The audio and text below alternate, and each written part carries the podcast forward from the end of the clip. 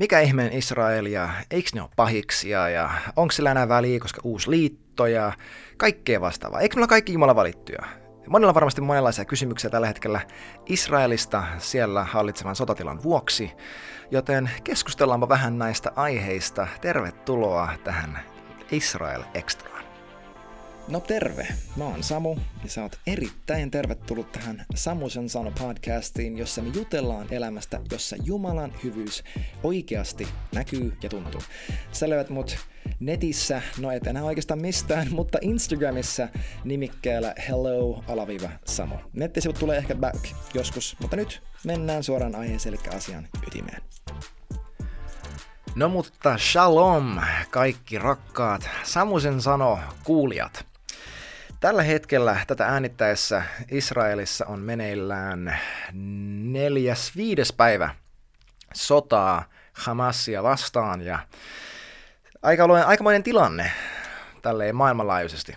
Uh, Jonathan Shuttlesworth-niminen jenkki saarnain sanoi tosi hyvin, että Israel on, kun miettii lopun aikoja, niin kaikkein todennäköisin ruutitynnyri, joka voi räjähtää. Ja siispä meille kristittyjen, meille seurakuntana on hyvin tärkeää, mitä Israelissa tapahtuu. Uh, ihan sama, mitä sä oot mieltä, niin no, ei ihan sama, mitä sä oot mieltä, mutta uh, mä uskon henkilökohtaisesti, niin kuin Heidi Baker, joka on yksi mun henkilökohtaisista sankareista. Hän itse asiassa, se on hassu, kun heidän Iris School of Missions jota ne yleensä pitää Mosambikissa, ei voi olla siellä, koska se sotatila Mosambikissa on niin paha, että he siirsi koko koulun Israeliin, ja just kun he pääsee sinne, ne on ollut siellä joku viikko puolitoista, niin yllätys, yllätys, kaikki tämä alkaa. Että oikeasti vain Heidi Baker jutut, että se on koko ajan jossakin sotatantereilla.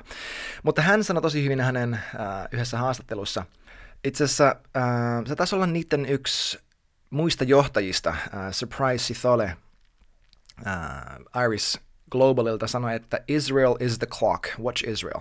Ja mä Henkko uskon tähän myös, kun lukee raamattua, vanhaa ja uutta testamenttia. Ei voi säästyä siltä, että Israelin tapahtumat, Israelia koskevat tapahtumat, ne on paljastava tekijä siitä, mitä el, niin kuin maailmassa muutoin tapahtuu. Mä haluaisin ottaa tämän jakson, keskeyttää meidän Efesolaiskirjasarjan ja puhua tästä aiheesta. Uh, disclaimer, mä en ole mikään Israel-asiantuntija, enkä mä voi esittää olevani sitä. Mä en ole edes koskaan käynyt Israelissa, joten mulla ei ole mitään niin kuin first hand kokemusta, että mä oon siellä käynyt hiplimässä jotain Betlehemin olivipuita. Haluaisin kyllä käydä, se puhuttelee mua syvästi ja totta kai aina kun mä luen ra- raamattua, niin mä kuvittelen niitä paikkoja mielessäni ja haluaisin päästä katsomaan itsekin sieltä, mutta mä oon nyt saanut tähän vähän tällaista henkilökohtaista kosketuspintaa siksi, että mun sanoisin läheisin ystävä, rakas veljeni Rodrigo Campos, meidän Northwindin pastori, jota mä palvelen, niin hän tuli siis takaisin Israelista lauantai-aamuna, ihan siis tunteja sen jälkeen, kun siellä on alkanut sota. Hän oli siellä just kymmenen päivää, mun toinenkin kaveri oli siellä just reissussa juuri ennen kuin tämä sota alkoi, ja moni henkilö, ketä mä seuraan ja arvostan, just Heidi Baker ja ähm, hänen kanssa työskentelevä Will Hart ja, ja muita tyyppejä ovat myös todella moni olleet siellä ihan viimeisen muutaman viikon aikana. Eli mulla on vähän tällaista niin henkilökohtaisesta touchia tällä hetkellä tähän tilanteeseen, ja samalla mä pyrin siihen, että ei nyt mitenkään suu vahdoten ää, aleta tässä asiasta huutamaan, vaan pysytään tieto, tietyllä tavalla objektiivisena. Ja tämän podcastin pointtina mulla, mä en halua puhua politiikasta. Ää, jos et sä vielä ole kuullut Hoon saarnaa viime sunnuntailta Northwind Sunday podcastista nimeltä Love Israel, niin käy kuuntelemassa. Se on kahdella kielellä simultaani tulkattuna, niin se voi olla vähän haastava kuunnella podcastina, mutta, ää, mutta suosittelen vahvasti. Ja hän puhuu siitä, että tämä ei ole poliittinen, ta, niin kuin poliittinen aihe lähtökohtaisesti. Maailman politiikassa tämä on yksi räjähdysherkimmistä aiheista, mitä voi olla, mutta ensisijaisesti tämä ei ole poliittinen, tämä on hengellinen ja raamatullinen aihe. Siitä kulmasta mä haluan tänään tätä keskustelua lähestyä. Joten kysymys kuuluu ensinnäkin se, että onko Israel vielä validi? Mitä väli on Israelilla nyt, kun Jeesus on tullut, eikö me kaikki olla Jumalan valittuja ja niin edelleen ja niin edelleen. Lyhyt vastaus siihen, että onko Israel vielä juttu, onko se vielä validi, on, että absoluuttisesti, sataprosenttisesti, absolutely. Israel on Jumalan valittu kansa, se oli Jumalan valittu kansa ja se tulee olemaan Jumalan valittu kansa. Jeesus oli juutalainen ja newsflash, Jeesus edelleenkin on juutalainen. Ähm, kun me puhutaan siitä, että me ollaan Jumalan valittuja, että me ollaan valittu kansa, niin kuin Pietarin kirjassa esimerkiksi siellä lukee, että you're a chosen race, royal priesthood. No ensinnäkin Pietarin kirjat on lähtökohtaisesti kirjoitettu juutalaisia, jotka on hajantuneet, mutta me saadaan niin kuin nauttia sitä kristittyinä. Niin tämä, tämä, että me ollaan valittuja, että me ollaan siunattuja, tämä ei toteudu sillä tavalla, että okei, oli tämä Jumalan liitto Abrahamin ja hänen äh, jälkeläistensä kanssa, mutta Israel heivas sen, he ei hyväksyneet oikein Jeesusta, siispä me nyt saadaan tämä heidän sijansa. Tämä menee tarkemminkin niin, koska siis se ei mene tolleen, mä en, mä en usko tuohon. Se menee tarkemminkin näin, että Israel, he, heiltä meni tämä pelastus pitkälti ohisuin, ja he maksoi siitä todella rankalla tavalla. Ää, Jeesuksen Varoitukset Matteuksen evankelin lopussa, kaikki toteutuu AD 70, Je- Jerusalem tuhotaan. Se tuhotaan niin totaalisesti, että myöhemmin paikalle tulleiden oli hankalaa tunnistaa, missä kohtaa Jerusalem oli edes ollut. Se kun hän sanoi, että kiveen kiveä ei jää toisensa päälle, tämäkin toteutui, koska kun roomalaiset poltti temppelin, kaikki temppelissä ollut kulta suli, se valui sinne kivien rakoon ja he kirjaimellisesti purkivat sen koko temppelin raunion kivi kiveltä saadakseen kaiken siellä olleen kullan itselleen. Jerusalem täysin pyyhittiin pois maailmankartalta. Absoluuttinen tuho. Tämä toteutui. He ovat maksaneet siitä hyvin kalliilla tavalla, että he eivät vastaanottaneet pelastusta. Mutta oikeuttaako se meitä lähestymään heitä jonkinlaisella tällaisella niin kuin, ähm, liberaalilla, vasen, vasenkätisellä kritiikin hengellä, jolla koko länsimainen media ja no, itämainen media, lähi-idän media varsinkin, ää, tätä aihetta lähestyy, ei todellakaan. Koska Newsflash, Jumala rakastaa edelleen kansaansa. Paavali sanoo suoraan, että Jumala ei ole hylännyt kansaansa. Hän on aloittanut tämän jutun Israelin kanssa ja hän tulee lopettamaan tämän jutun Israelin kanssa. Mutta anyway, tämä, että me ollaan valittuja ja, ja pyhiä ja kutsuttuja ja siunattuja, sinattua kansaa, tämä toteutuu enemmänkin sitä kautta, että sen sijaan, että okei, he eivät hyväksyneet tätä juttua, siispä me saatiin tämä, se edelleenkin kuuluu Israelin kansalle ja me kristittyinä tulemme osalliseksi siitä, joka koko ajan kuuluu heille. He eivät vaan ole nauttineet siitä vielä sillä mitalla kuin, kuin heidän tulee. Ja mä alleviivan tota, että mä uskon, että Israelin, Israelissa tapahtuva herätys on suurin asia, mitä globaalille herätykselle tulee ikinä tapahtumaan. Mä henkko uskon tähän. Se tulee olemaan mun näkemyksen mukaan suurin kääntävä tekijä seurakunnan historiassa ennen Jeesuksen tuloa. Se, mitä siellä tapahtuu suhteessa heidän hyväksymiseen, Jeesuksen hyväksymiseen, heidän pelastajanaan. Mutta anyway, niin se enemmänkin toteutuu sitä kautta, että minä identifioin Jeesuksen kautta osana Jumalan valittua kansaa. Paavali käyttää sellaista terminologiaa, että se ei ole, ja tämä on roomalaiskirjasta tämä kaikki, melkein, melkein kaikki tässä jaksossa on varmaan roomalaiskirjasta. Ja mulla ei niitä kaikkea jakeita eessä, niin sori mä siteraan varmaan vähän ohi sivun, mutta minkä ja lukekaa, ettikää ne paikat itse ja älkää kuunnelko mua, kuunnelkaa raamattua. Okei, okay, siis kuuntele, mutta me, me ei tsekkaa kaikki. Kyseenalaista pait, kaikki paitsi Jeesus. Paavali itse sanoo tälle, että hän ei ole juutalainen, joka noudattaa Mooseksen lakia, vaan hän, jo, jonka sydän on ympärileikattu. Mä en, siis se ei ole näillä sanoilla varmasti suoraan, mutta anyway, se pointti on se, että, että he, jotka ovat kuuliaisia Jumalalle, laittamalla heidän uskonsa Jeesukseen, ovat todellisesti Abrahamin lapsia. Siis siellä lukee niin kuin tällaista terminologiaa. Itse asiassa mä menen kaivaan tuon, ihan pieni hetki, mä laitan hetkeksi paussiin tähän. Okei, okay, and we're back. Niin, kiva kun kaivoin tämän jakeen. Pitäisi kaivaa enemmänkin jakeita, nimittäin raamattu on paljon parempaa settiä kuin omani. Mutta Galatalaiskirja 3. Se lukee tällä tavalla, että Äh, antaako, tämä on jakeesta 3 ja 5, äh, antaako hän siis teille hengen ja tekeekö hän voimatekoja teidän keskuudessanne lain tekojen mukaan vai uskossa kuulemisen kautta? Niin hän Abrahamkin lainausmerkeissä uskoi Jumalaan ja se luettiin hänelle vanhuskaudeksi. Kuuntele tämä. Tietäkää siis, että ne, jotka pitäytyvät uskoon, ovat Abrahamin lapsia. Wow. Koska Raamattu näki edeltäpäin, että Jumala vanhurskauttaa pakanat uskosta, se edeltäpäin julisti Abrahamille hyvän sanoman, sinussa tulevat siunatuiksi kaikki, kasv- äh, kaikki kansat. Ja kuuntele tämä, tämä on se pointti. Niinpä ne, jotka pitäytyvät uskoon, siunataan yhdessä uskovan Abrahamin kanssa. Toisin sanottuna, englanniksi Galatalaiskirjassa lukee näin, että Abrahamille tullut siunaus on nyt tullut pakanoille ja pakanoiden ylle uskon kautta. He ovat tulleet osalliseksi tästä Abrahamin siunauksesta. Eli mä kristittynä en saa omakseni juutalaisten sijaan Jumalan siunasta, vaan mä saan sen siunauksen, joka Jumalalla edelleenkin on Israelin kansalle. Toivottavasti saat tästä kiinni. Eli minä identifioin osana Jumalan valittua kansaa, noteraan sen siunauksen, joka heidän yllään on. Siis näinhän Paavali sanoi, olisiko tämä roomalaiskirja 11 ollut, että siis heidän kauttahan on tullut pelastus pakanoille.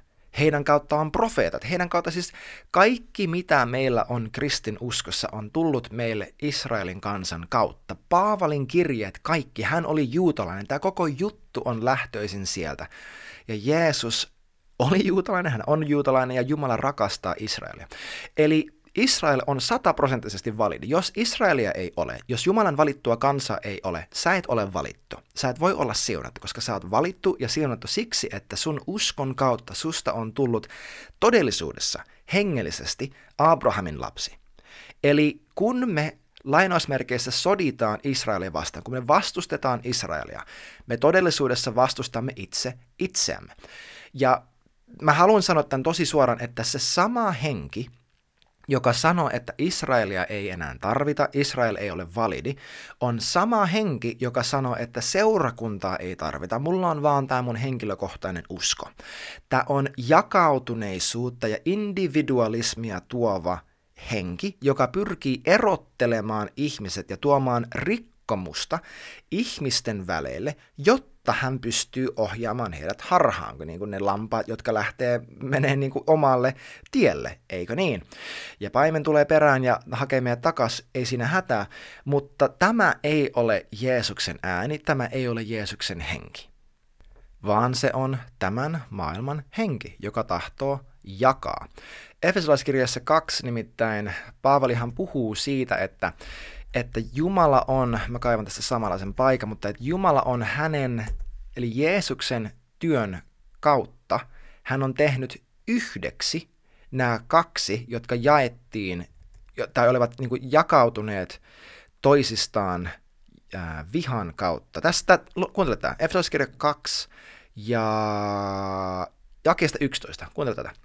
Muistakaa sen vuoksi, että ennen te lihanne puolesta pakanat, ympäri leikkaamattomat, eli kuuntele, sinä suomalainen, sulla ei ole mitään osaa Jumalaan, jos Israel ei olisi ollut. Siis me ei ehkä ymmärretä, me ajatellaan silleen, että no Israel on silleen vähän niin kuin, ne tekee huonoja asioita ja, ja näin, niin ne on pahoja tyyppejä. Meillä ei ole mitään käsitystä siitä, kuinka kierropaikka Eurooppa oli ennen kuin evankeliumi tuli tänne. Siis se saatanallinen epäjumalan palvonta ja hirveykset, mitä on tehty koko Euroopan alueella, samalla tavalla kuin lähi ja Aasiassa, siis ympäri maailmaa. Se on aivan järkyttävää, mitä täällä on tapahtunut menneisyydessä, miten täällä on eletty. Niin, okei, okay, kuunnella tätä. Eli siis muistutus vaan, että me oltiin pakanoita. Me olemme pakana kansaa, ympärileikkamattomia. Kuuntelet, näin teitä nimittävät ne, joita lihan, lihan käsin tehdyn ympärileikkauksen mukaan sanotaan ympärileikatuiksi. Että te siihen aikaan olitte ilman Kristusta, olitte vailla Israelin kansali- kansalaisoikeutta. Kuuntelemme, oltiin vailla Israelin kansalaisoikeutta. Osa, osattomia lupauksen liitoista, siis me ollaan nyt tullut, tultu osalliseksi lupausten liitosta, siihen samaan liittoon, joka Jumalalla on Israelin kanssa. Me oltiin ilman toivoa, nyt meillä on tämä toivo, joka meillä on sen vuoksi, kuka Jumala on hänen valitulle kansalleen, ja ilman Jumalaa maailmassa. Mutta nyt, Kristuksessa Jeesuksessa olette te, jotka ennen olitte kaukana, päässeet lähelle Kristuksen veressä. Hän on meidän rauhamme. Hän teki nuo molemmat ihmisryhmät yhdeksi ja purki niitä erottavan vihollisuuden muurin, kun hän omassa lihassaan teki tehottomaksi käskyjen lain säädöksineen. Näin hän teki, jotta hän omassa itsessään loisi nuo kaksi yhdeksi uudeksi ihmiseksi ja niin tekisi rauhan, jotta hän yhdessä ruumiissa ristillä sovittaisi nuo molemmat Jumalan kanssa ja näin omassa itsessään tekisi lopun vihollisuudelle. Voiko tätä sanoa yhtään selvemmin?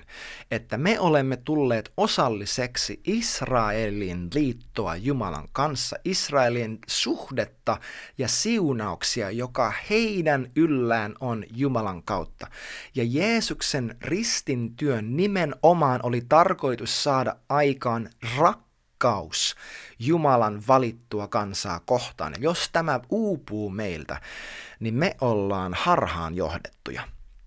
Jos mä, okei, okay, puhutaan hetki tästä niin kuin replacement theology, eli korvausteologia, vai miten ikinä se suomeksi sanotaankaan. Se, se sanoo sitä, että kun lukee, ja tämä teologinen näkemys opettaa sitä, että kun lukee vanha testamentti, siellä lukee Israel tai Jerusalem tai Sion, niin todellisuudessa tämä käsittää vain niin kuin mua kristittynä ja seurakuntaa ja Kristuksen ruumista. Tässä on tietyn, tietyn tasoinen totuus, tarkoittain sitä, että kyllä, mä identifioidun näiden asioiden kanssa, mutta mä en korvaa niitä. Siis tää on, niin kuin sanoi tosi hyvin sunnuntaina, että et kokeile vaan tätä, että kun sä luet vanhaa testamenttia, psalmeja, profeettoja, mitä ikinä, että kun siellä lukee Jerusalem, että sä oikeasti luet, mitä siinä lukee. Kun siellä lukee Israel, sä oikeasti luet Israel. Että tätä Jumala tarkoitti ensisijaisesti, ja se, ensi, se jälkimmäinen tulkinta ei tee tyhjäksi raamatun aiempia tarkoituksia. Tämä on niin kuin the law of first mention, josta me ollaan tässä podcastissa ennenkin puhuttu, että kun se mainitaan aluksi ja se määritellään, se pysyy ja myöhempi tulkinta ei tee sitä tyhjäksi.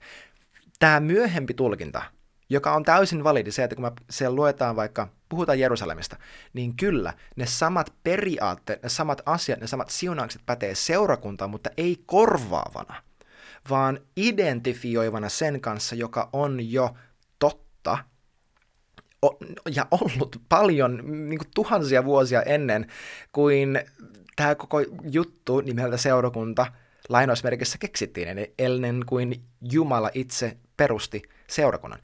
Eli korvausteologia itsessään ei ole validi, mutta kyllä mä haluan sanoa, että kun sä luet vanhaa testamenttia, kun sä luet sieltä Israelista, Jerusalemista, Sionista, kyllä ne asiat tuodaan tähän päivään, ne, ne pätee meidän elämään. Ne, se, millainen Jumala on Israelin kansaa kohtaan, Jerusalemin kohtaan, kun David siellä puhuu siitä, että Jumala suojelee häntä ja, ja Israelia ja puolustaa, niin samalla tavalla hän puolustaa meitä. Samalla tavalla hän on meidän puolella. Puhutaan vielä tähän loppuun se, että mitä se tarkoittaa olla Israelin puolella, kun on tämä niin kuin I stand with Israel tai, tai stand with Israel, pro-Israel, pro-Palestine, kaikki nämä asiat.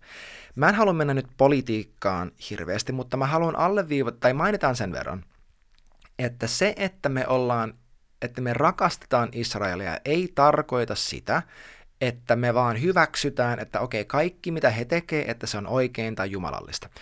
Israelissa tällä hetkellä, onko se yksi kolmannes vai kaksi kolmannes osa, jotka ei edes usko Jumalaan.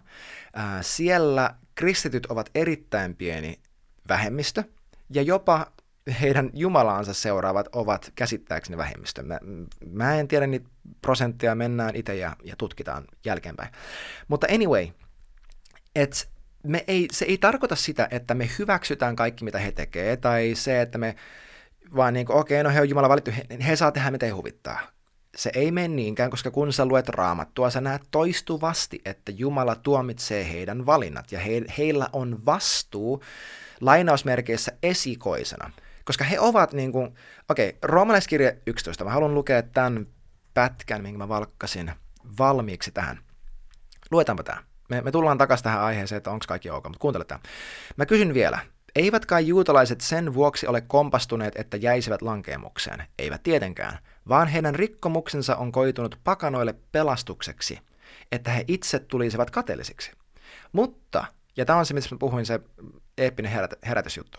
Mutta jos heidän rikkomuksensa on maailmalle rikkaudeksi ja heidän tappionsa pakanoille rikkaudeksi, niin kuinka paljon enemmän heidän täyteytensä? Uh, englanninkielisestä käännöksessä sanoo, että what more will their returning be but life from the dead? Eli niin kuin kuolleista heräämistä, niin kuin sen parempaa herätystä ei taida ollakaan. Teille pakanoille sanon, koska olen pakanoiden apostoli, eli Paavali niin kuin the auktoriteetti puhuessaan tästä koko aiheesta, koska hän oli Hebrew of Hebrews of the tribe of Benjamin, niin kuin hän sanoo, ää, listaa kaikki näiset korintalaiskirjassa ja filippalaiskirjassa. Pakanoiden apostolina, minä pidän virkaani kunniassa herättääkseni, jos mahdollista, heimolaisiani kateuteen ja pelastaakseni edes muutamia heistä. Eli Paavali sanoi, että jopa sillä, että hän tavoittaa pakanoida, hänellä oli koko ajan mielessä se, että tämän kautta Israel pelastuu. Jos kerran heidän hylkäämisensä on koitunut maailmalle sovitukseksi, mitä muuta heidän armoihin ottamisensa merkitsee kuin elämää kuolleista? Sori, tossa toi on se jaa, mihin mä äsken viittasin. Jos uutislyhde on pyhä, niin on myös koko taikina. Uutislyhde on siis se niin kuin, köntti siitä taikinasta käytännössä, tai niin kuin se juuri, vai miten se sanoisikaan. Niin on myös koko taikina. Ja jos juuri on pyhä, ovat myös oksat. Mutta jos muutamat oksista on taitettu pois ja sinut, joka olet luonnonvaraisesti öljypuusta, on oksastettu oikeiden oksien joukkoon, ja olet päässyt osalliseksi öljypuun mehevästä juuresta, älä ylvästele noita oksia vastaan. Jos ylvästeletkin, muista, että sinä e, e, että et sinä kannata juurta, vaan juuri kannattaa sinua.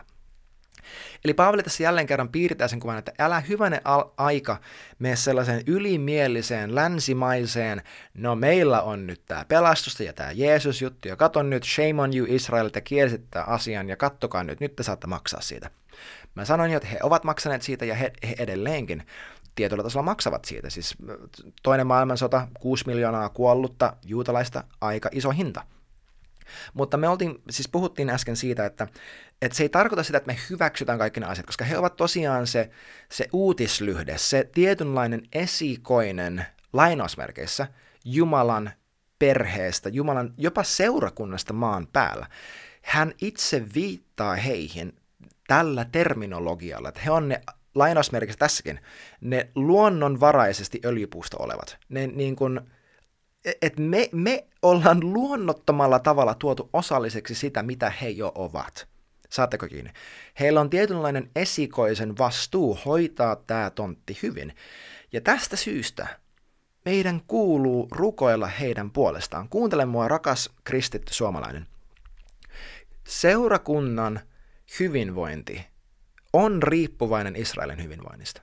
Se ei ehkä tunnu siltä, se ei ehkä näytä siltä, mutta mä lupaan, että tämä näkymättömässä maailmassa, että tämä todellisuus, että et on olemassa tällainen linkki. Ja että se, okei, okay, koska se sama henki, joka vastustaa Israelia, on sama henki, joka vastustaa seurakuntaa. Se on yksi ja sama asia. Se on antikristillisyyden, se on antikristuksen henki. Antikristuksen henki on antiseurakunnan henki. Antiseurakunnan henki on antijuutalainen henki, anti-Israel henki. Tämä on yksi ja sama. Se pyrkii kukistamaan sen kaiken. Ja the flip side is true, että nämä kaikki asiat on myös yhdessä. Seurakunnan hyvinvoinnin pitäisi johtaa ähm, Israelin hyvinvointiin. Siis roomalaiskirja 15.17 Paavali sanoo niin, että jos kerta te pakanat olette päässeet osalliseksi Israelin hengellisistä rikkauksista, niin teidän kuuluisi jakaa teidän maallisista rikkauksista heidän kanssaan. Siis miksi ihmeessä Uudessa testamentissa on vaikka niin isossa roolissa tämä hätäkeräys Juudean kristittyjä varten sen tulevan nälänhädän valossa? Se on ihan valtava osa. Miksi muuten meillä on niin paljon tätä terminologiaa, niin paljon puhutaan tästä, että, että mitenkä pakanoiden tulee suhtautua Israeliin, ja tämä on aivan valtava teema näissä kaikissa kirjeissä. Ehkä mä oon nyt sanonut tarpeeksi, mutta jos sä tästä jotain saat, niin saat tämä, että meidät on kutsuttu rakastamaan Israelia. Jos sä vastustat Israelia, sä vastu, vastustat itseäsi ja sä vastustat Jumalan tarkoitusta tässä maailmassa. Toi on rajusti sanottuna. Ja mä ainakin haluan olla oikealla puolella tätä tappelua, koska Jumala ei tule häviämään tätä asiaa. Meidän ei kuulu vastustaa Israelia, se ei tarkoita, että me siunataan kaikkea, mitä he tekee, koska he ovat tehneet myös vääriä valintoja menneisyydessä ja tänäkin päivänä. Kyllä, he tekevät vääriä valintoja, totta kai he tekevät vääriä valintoja. He, se ei tarkoita, että he, koska he on valittu kanssa, että he automaattisesti tekee kaikki oikein. Mutta niin kuin mä sanoin mun omille lapsille, ää, eilen vai tänään, että se, että mä teen vääriä valintoja välillä teidän isänä, Tarkoittaako se, että teillä on oikeus rakastaa mua vähemmän tai että teidän kuuluisi rakastaa mua vähemmän siksi, että mä välillä teen vääriä valintoja? Tai että mä en enää ole teidän isä? Tai että te ette enää ole mun poikia siksi, että mä teen välillä vääriä valintoja? No ei tietenkään. Vaan nimenomaan se, että mä teen vääriä valintoja, pitäisi saada aikaan heissä sen, että he rakastamaan vielä enemmän, niin kuin me ketä tahansa kohtaan, koska tämä on millainen Jumalan rakkaus on. Jumalan rakkaus menee kohti silloin, kun tapahtuu väärää se menee kohti, se ei vetäydy sille, ei nyt, nyt se soo soo, meepä nyt tonne häpeämään ja sitten kun sä osaat toimia oikein, niin tuu sitten ja sitten mä rakastan sua. Jos meidän asenne on tällainen Israelia kohtaan, man, we're deceived. Me ollaan täysin niin harhassa, ei meillä ole mitään yliluonnollista rakkautta. Mutta mä lupaan, että jos me saadaan sisimmässä sellainen sydän kaipuu nähdä, että Israel voi hyvin. Jos me saadaan itsessämme, jos me löydetään itsessämme rakkaus Israelia kohtaan, se tulee muuttaa meidän elämän. Mä lupaan, että se tulee, koska edelleenkin Israelin hyvinvointi ja seurakunnan hyvinvointi, Jumalan tahdon toteutuminen maapallon, maapallolla, maailmassa on linkittynyt Israelin kohtaloon. Sitä ei voi sivuttaa, sitä ei voi väistää, sä et voi lukea uutta testamenttia ja varsinkaan vanhaa testamenttia näkemällä asiat tällä tavalla. Joten mitä sä tästä sait? Sä sait tästä sen, että Israel on hyvin tärkeä asia, ekstreme validi, ja meidän kuuluu siunata Israelia, joka ei tarkoita sitä, että jes, kaikki mitä ne tekee on oikein, vaan siunata sitä tarkoittaa, että Jumala toteutukoot sun tahtosi sieltä. Olkoot Israelissa niin kuin taivaassa. Tapahtukoon sun tahto siellä niin kuin taivaassa. Ja nähdä, miten hänen tahto tulee toteen siinä kansassa. Ja rukoilla, että Israel – ei vaan käytännössä, vaan ennen kaikkea hengellisessä pelastuu. Että he tulee kohtaamaan heidän todellisen Messiaan, Yeshuan, joka oli juutalainen once again ja edelleenkin on. Ja että tämän kautta me saadaan nähdä ihmeellinen, ihmeellinen Jumalan liikehdintä tässä maailmassa. Ähm, mä tuun linkkaamaan kuvaukseen muutaman podcastin, jotka ovat siunanneet mua aivan valtavasti ja käsittelee sekä hengellisestä että äh, historiallisesta kulmasta tätä aihetta paljon paljon paremmin kuin mä osaan. Mutta kiitos tosiaan, kun te olitte messissä. Siunataan Israelia, rukoillaan Israelin ja Jerusalemin rauhan puolesta. Psalmi 122 ei ole kehoitus, vaan se on käsky raamatussa. Jos sulla on vielä lisää hämmennystä, niin me ja luen nämä raamatun paikat. Lue roomalaiskirje luvut 9-11 ja galatalaiskirje, no oikeastaan koko juttu, mutta ennen kaikkea luvut 3 ja 4. Lisäksi sä voit lukea tessalonikalaiskirjeet ja korintolaiskirjeissä, kaikki ne, missä puhutaan keräyksestä ää, Juudean kristittyjä varten. Ja siinäpä se oikeastaan olikin. Joten Kiva, kun olit mukana ja nähdään ensi jaksossa, jossa me toivottavasti palataan tonne Efesolaiskirjeen sarjaan. Ciao, ciao. Hei kiitti ihan hirveästi, kun olet mukana tämän jakson ajan. Pistä ihmeessä tulemaan kysymyksiä, todistuksia, mitä ikinä vaikka mun nettisivujen kautta tai Instagramissa yksityisviestillä. Muista myös laittaa kaverille hyvä kiertämään, jos niin pyhä henki sua kehottaa. Ja ennen kaikkea muista, että Jeesus rakastaa sua aivan kamalan paljon ja Jumala on parempi kuin luuletkaan. Kiitos kun olit mukana ja nähdään taas ensi jaksossa.